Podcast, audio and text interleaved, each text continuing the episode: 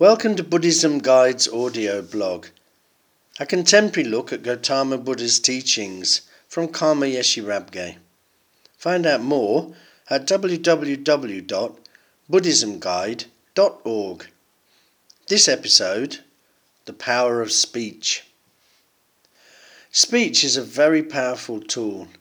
If we hit someone, it will hurt them for a short time and then go away. But if we verbally attack someone, those words can stay with them for many years. On the other hand, well thought out words can stop conflict, make friends, and heal rifts. This is the power of speech, and this is why Gautama Buddha included right speech in the Eightfold Path.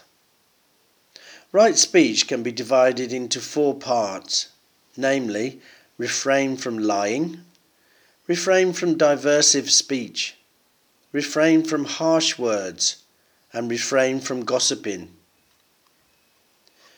When we tell lies, it is obviously going to hurt and mislead others, but it will also harm ourselves.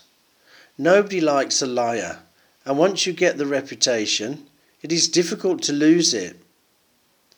Whenever you tell people things, they will not believe you, even if it's true. They will try to avoid you, and you will find it difficult to make friends.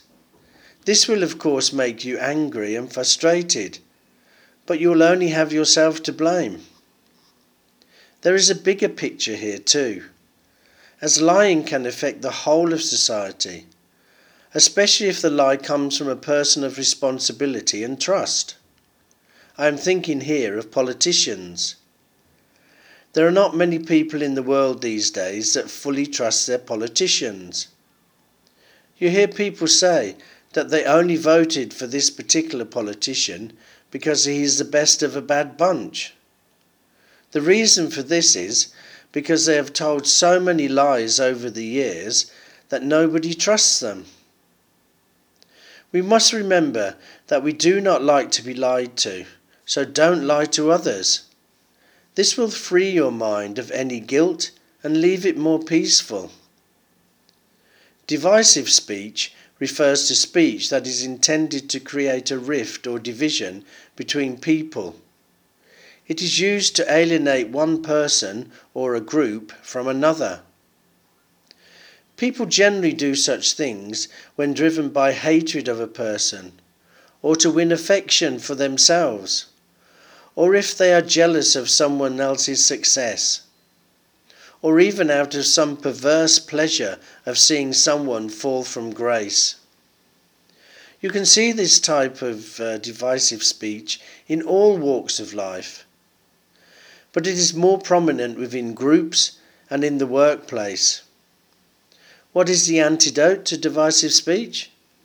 It is speech that promotes friendship and harmony speech based on kindness and compassion, which wins the trust and affection of others. Harsh words are usually born out of anger and cause harm and pain to the hearer. Swear words, bitter words spoken in anger, words used for scolding someone, or words that belittle the hearer or someone close to them, are all examples of harsh words. They are designed to take away a person's dignity. Harsh words may make you feel good temporarily, but the receiver will feel downhearted. These words are usually spoken in the spur of the moment, and so are not as severe as words which are premeditated.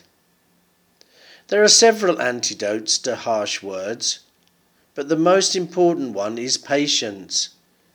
If we are patient and respect other people's shortcomings and do not react to others' criticism, if we bear abuse without the urge to retaliate or respect others' viewpoints, we will not feel the need to let loose a barrage of abusive words. Gossiping is shallow and pointless.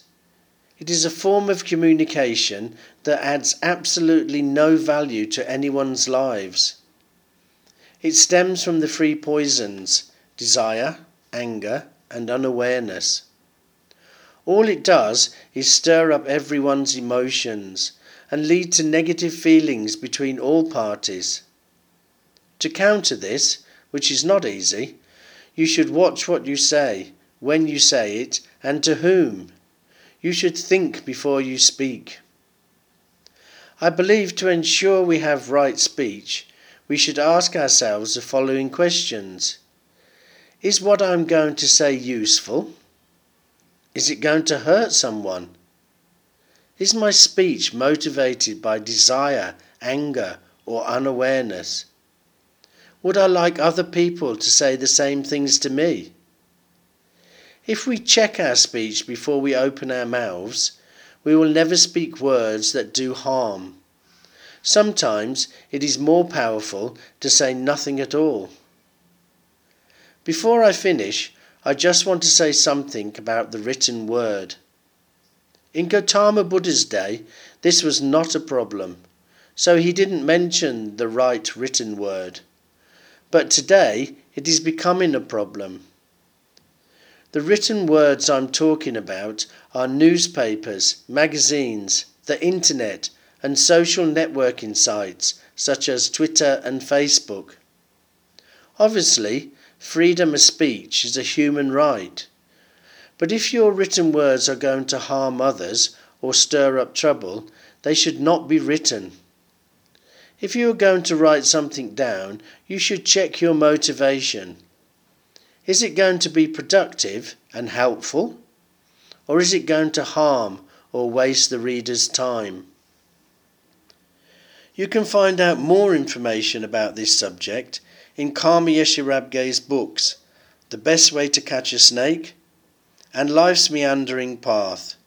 They're available now from Amazon and Kindle. Thank you for listening, and I hope you enjoyed this audio blog.